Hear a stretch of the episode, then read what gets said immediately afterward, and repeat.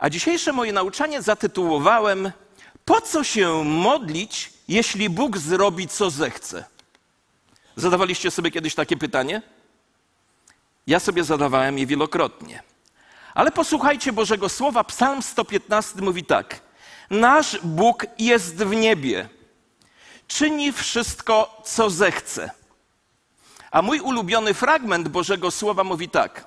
Wiele zamysłów jest w sercu człowieka, ale w końcu i tak dzieje się wola Boga. Pewien pastor, będąc pod wpływem tego psalmu, który czytałem, tak opisał swoje życie modlitewne. W modlitwie więcej słucham niż mówię, bo w końcu ostatecznie Bóg i tak zrobi wszystko, co zechce. I tu rodzi się pytanie: skoro wierzymy, że Bóg jest suwerenny, czyli czyni to, co zechce, to gdzie i jak modlitwa wpisuje się w Boży plan? Albo dlaczego mielibyśmy zawracać sobie głowę modlitwą, skoro Bóg już i tak ustalił odpowiedzi, zanim zaczęliśmy się modlić? Wiecie, większość nas w różnych sezonach swojego życia zastanawia się nad tym pytaniem, a jeśli się nie zastanawiałeś, to zastanawiać się będziesz. Jeśli Bóg jest suwerenny, czyli czyni wszystko, co zechce, a tak wierzymy, dlaczego w ogóle powinniśmy się modlić? I myślę, że rozważając tę kwestię, pomocnym będzie kilka stwierdzeń, które znalazłem, dokładnie siedem stwierdzeń, które e, znalazłem w nauczaniu pewnego biblisty, pewnego teologa, stwierdzeń, które mi pomogły. Posłuchajcie tych stwierdzeń. Stwierdzenie pierwsze. Bóg zaprasza nas, byśmy prosili o to, czego potrzebujemy. Sam Jezus w Ewangelii Mateusza w siódmym rozdziale zaprasza nas do tego słowami: proście, a będzie wam dane. Szukajcie, a znajdziecie. Pukajcie, a otworzą wam. A jeden z moich ulubionych fragmentów Biblii, Psalm 81, wiersz 11 mówi: Otwórz swoje usta, a ja je napełnię. Otwórz swoje usta, a ja je napełnię. Nasz Ojciec Niebiański, który już zna nasze potrzeby, zaprasza nas, abyśmy ujawnili te potrzeby poprzez naszą modlitwę. Stwierdzenie drugie, bardzo pomocne. Nikt z nas nie wie, czego tak naprawdę potrzebuje. Myślimy, że wiemy, ale tak nie jest. Albo mówiąc dokładniej, znamy część naszych potrzeb, ale nie wszystkie. Nasza perspektywa w tej kwestii jest ograniczona przez nasze własne doświadczenia, przez nasze pragnienia i osobistą cząstkową wiedzę. A apostoł Paweł w liście do Rzymian w ósmym rozdziale, w 26 wierszu mówi tak: Nie wiemy, o co mamy się modlić. Kto z Was kiedyś czuł, podczas modlitwy, że zabrakło mu słów i że tak naprawdę nie wiesz, o co w tej sytuacji prosić. Mieliście takie doświadczenie? Myślę, że tak. Czasami stajemy przed tym problemem, gdy szukamy Bożego prowadzenia w jakiejś kwestii. Często jesteśmy tak zdezorientowani, że nie jesteśmy pewni, o co powinniśmy Boga prosić. Pamiętaj, że nie modlisz się, żeby przekazać Panu Bogu wiedzę, której on nie posiada. Nie modlisz się, żeby przekazać mu informacje, których on inaczej by nie poznał.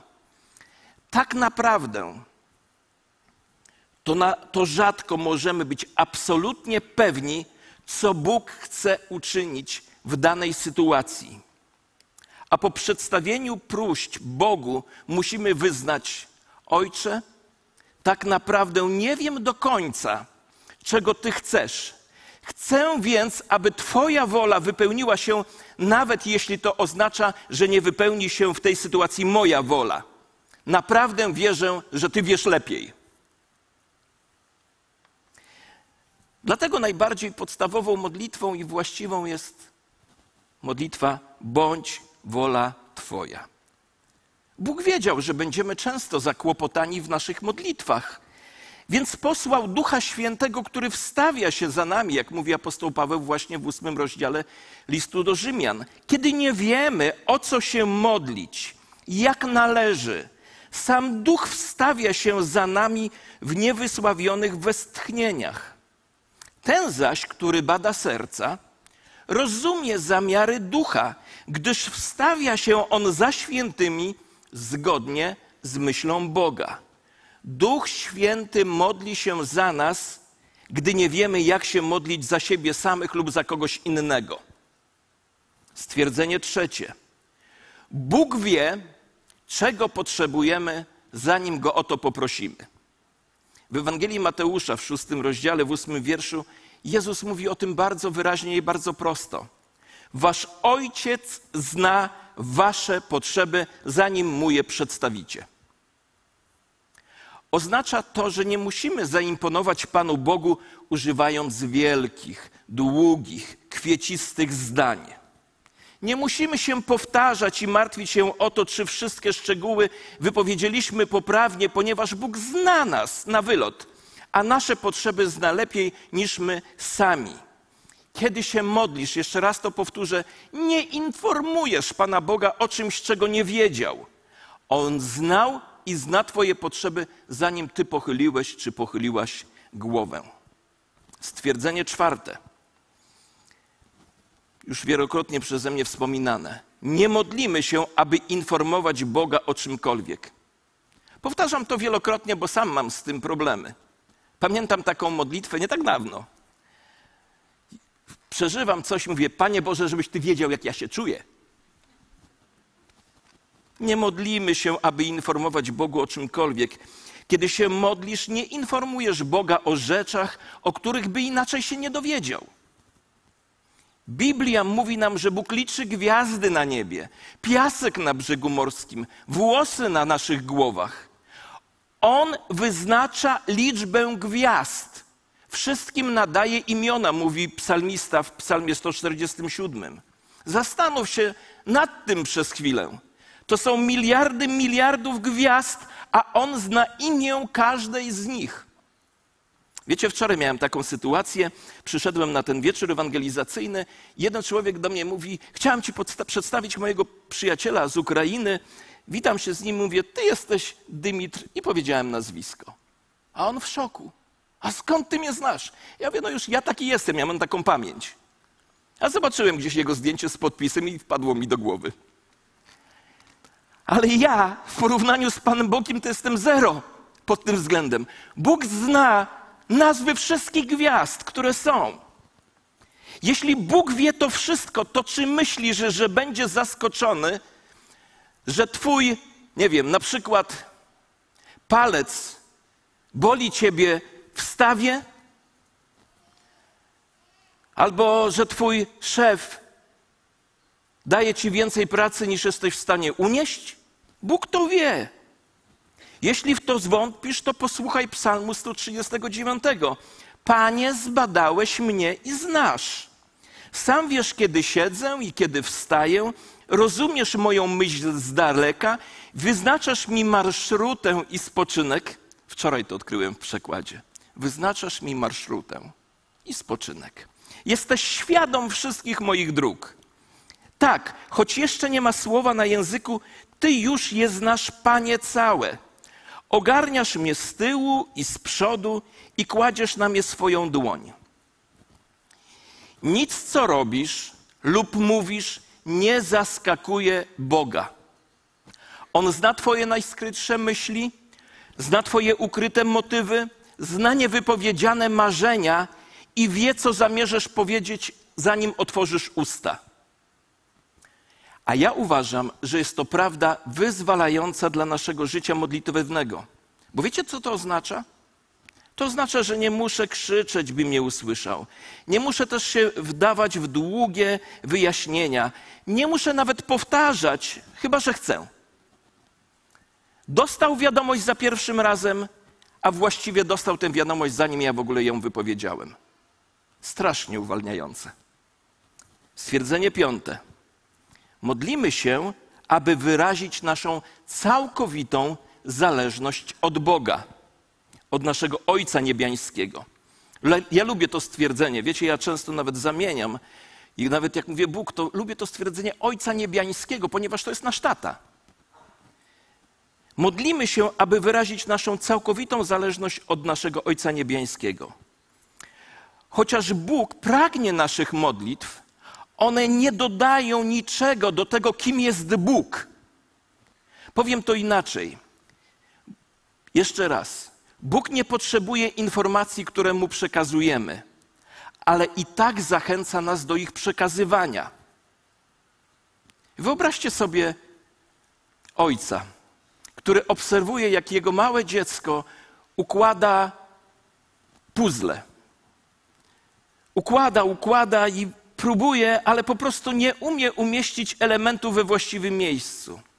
Tata przygląda się temu z wielkim zainteresowaniem, ale się nie wtrąca. W końcu, w pewnym momencie, syn wczołguje się na kolana taty i mówi: Tatusiu, pomożesz mi ułożyć puzzle? I co wtedy tata robi?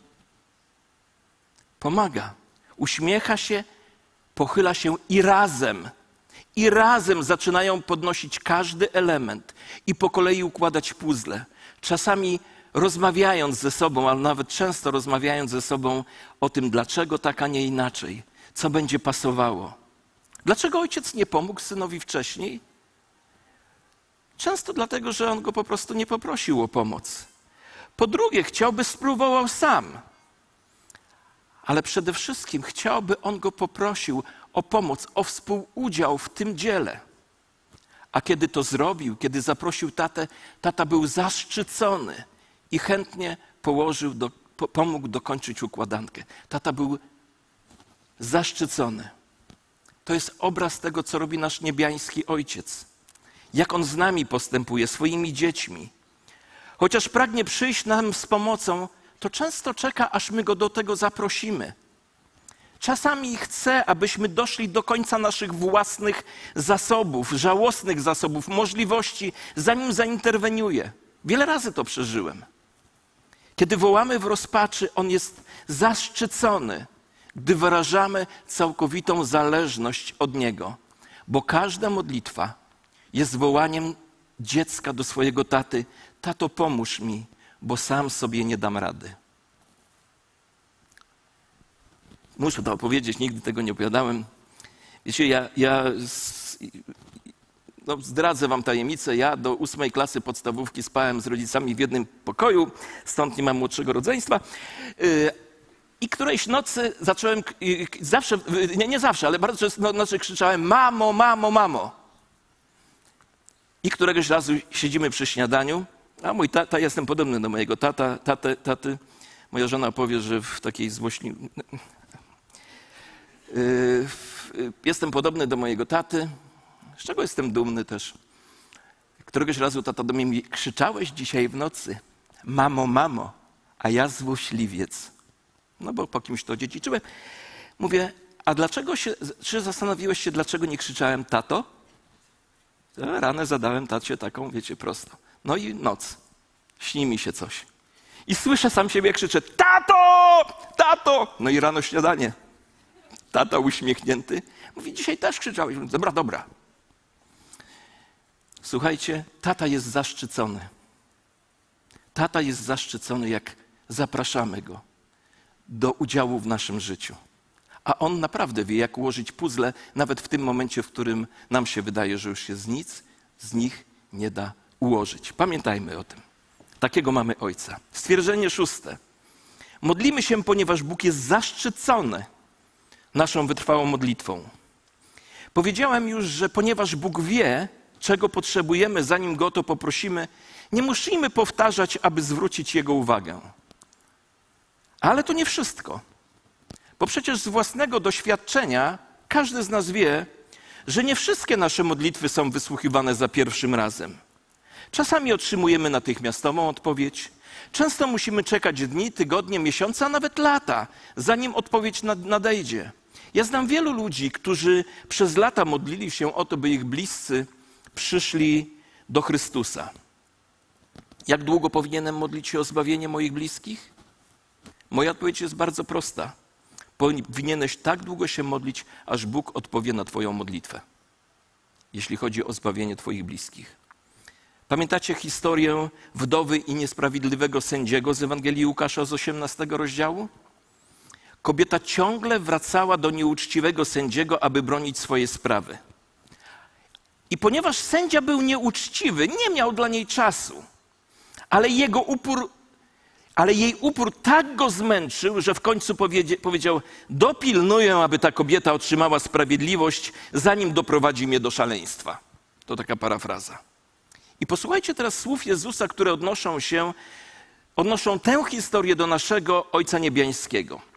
A czy Bóg nie weźmie w obronę swoich wybranych, którzy wołają do Niego dniem i nocą? Czy będzie zwlekał w ich sprawie?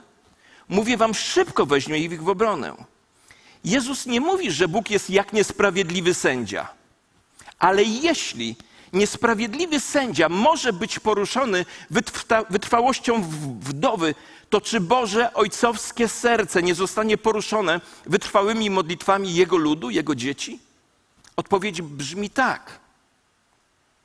Wytrwała modlitwa porusza serce Boga, ponieważ wyraża rozpaczliwą zależność od Niego. I wiecie, jeszcze raz to powtórzę. Czasami potrzebujemy rozpaczliwych okoliczności, aby wzbudzić w nas tego rodzaju determinację i wiarę. Wiecie, modlitwa przy przypomina nam, że wszystko całkowicie zależy od Boga, a nie od nas. Ja lubię list Jakuba. W piątym rozdziale tam mamy wspaniały przykład mocy modlitwy. Eliasz modlił się, aby nie padało i przez trzy i pół roku nie było deszczu w Izraelu. A potem modlił się ponownie i deszcz spadł z nieba. I oto morał z historii tej zapisany w liście Jakuba w piątym rozdziale, szesnastym wierszu.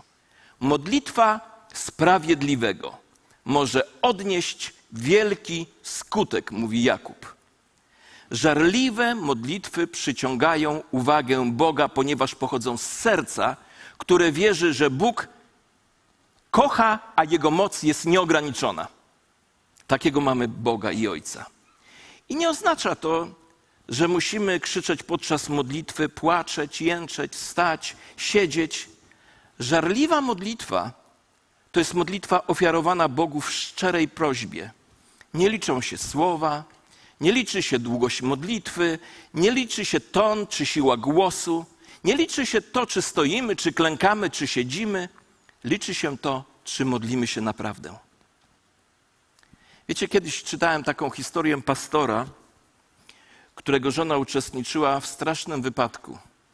I gdy karetka pogotowia wiozła ją do szpitala, a jej życie wisiało na włosku, on próbował się modlić, ale nie był w stanie.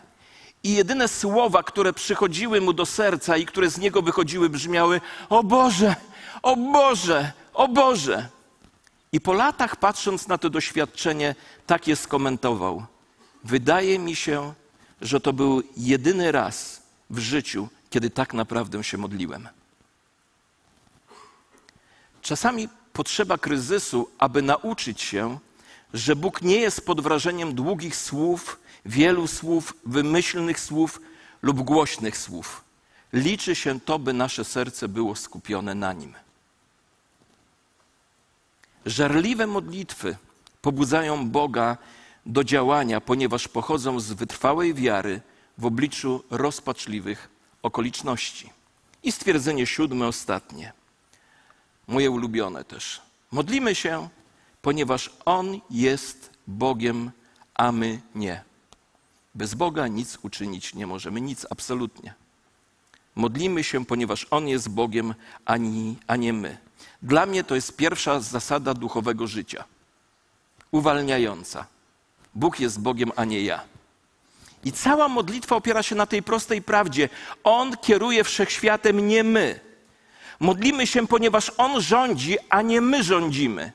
Kiedy się modlimy, wyznajemy tę zależność, ale kiedy się nie modlimy, to dlatego, że zapomnieliśmy, kto jest Bogiem, a kto nie.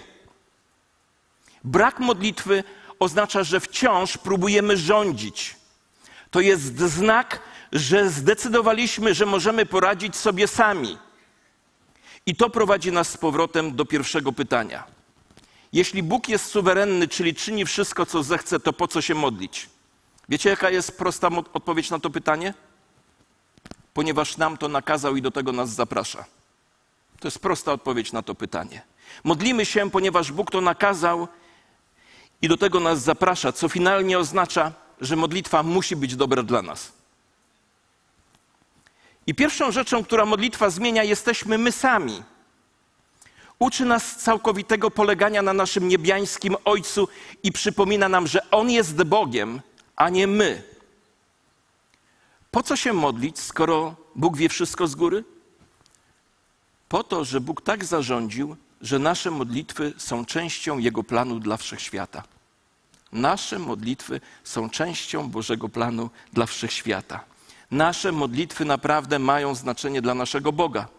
Nasze modlitwy mają dla Niego znaczenie w pewnym sensie, w pewnym sensie. Bóg ogranicza to, co może zrobić na świecie, aby mógł działać poprzez nasze modlitwy. I nie chodzi o to, że Bóg potrzebuje naszych modlitw. On ich nie potrzebuje, ale w swojej dobroci i szacunku do nas zaprosił nas, abyśmy przyłączyli się do Niego w wielkiej przygodzie niesienia Jego królestwa na tą przeklętą grzechem planetę. Poprzez modlitwy współpracujemy z Bogiem w zmienianiu świata. A naszym największym problemem nie jest Boża suwerenność. Naszym największym problemem nie jest to, że Bóg czyni co zechce. Wiecie, co jest naszym największym problemem? Nasza grzeszność, nasza grzeszna niewiara. Biblia mówi: Nie macie, bo nie prosicie. Ale sam Jezus zaprosił nas, żebyśmy prosili Boga, który jest naszym niebiańskim Ojcem, o wszystko, czego potrzebujemy. Dlaczego więc się nie modlimy więcej? I zakończenie. Chciałbym zakończyć te przesłanie taką prostą, użyję grunoletnego słowa, teologią modlitwy.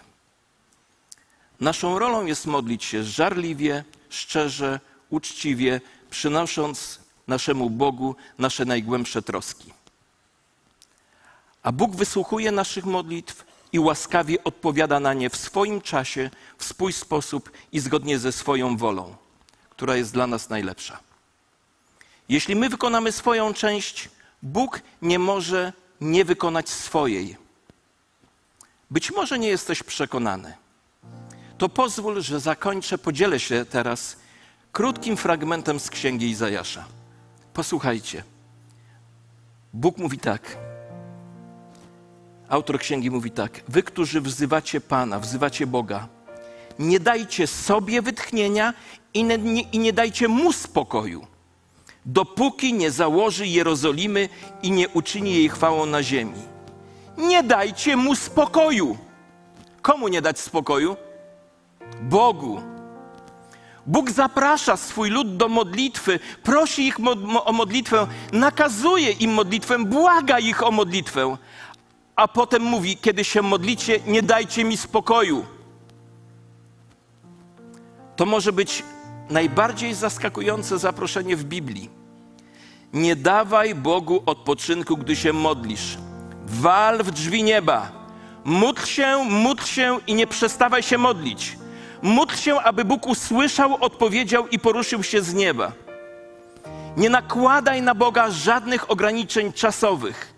Nie, my, nie myśl o tym, że będą mu przeszkadzać Twoje wielokrotne prośby. Nie mów, ta sprawa jest zbyt mała, by zawracać jemu głowy. Nie mów, modliłem się wystarczająco długo. Nie daj mu spokoju. Nie daj mu spokoju, bo on uwielbia, gdy jego dzieci wołają do niego o pomoc. Modlisz się o zbawienie ukochanej osoby? Nie daj mu spokoju. Potrzebujesz Bożej mądrości w ważnych decyzjach? Nie daj mu spokoju. Zmagasz się z pokusą i potrzebujesz Bożej pomocy? Nie daj mu spokoju. Twoje dzieci zmagają się duchowo, nie daj mu spokoju. Szukasz bogobojnego współmałżonka dla swoich dzieci, nie daj mu spokoju. Modlisz się o przebudzenie w swoim kościele, nie daj mu spokoju. Czy pragniesz stać się silniejszy w wierze? Nie daj mu spokoju. Nie przyjmuj odpowiedzi nie.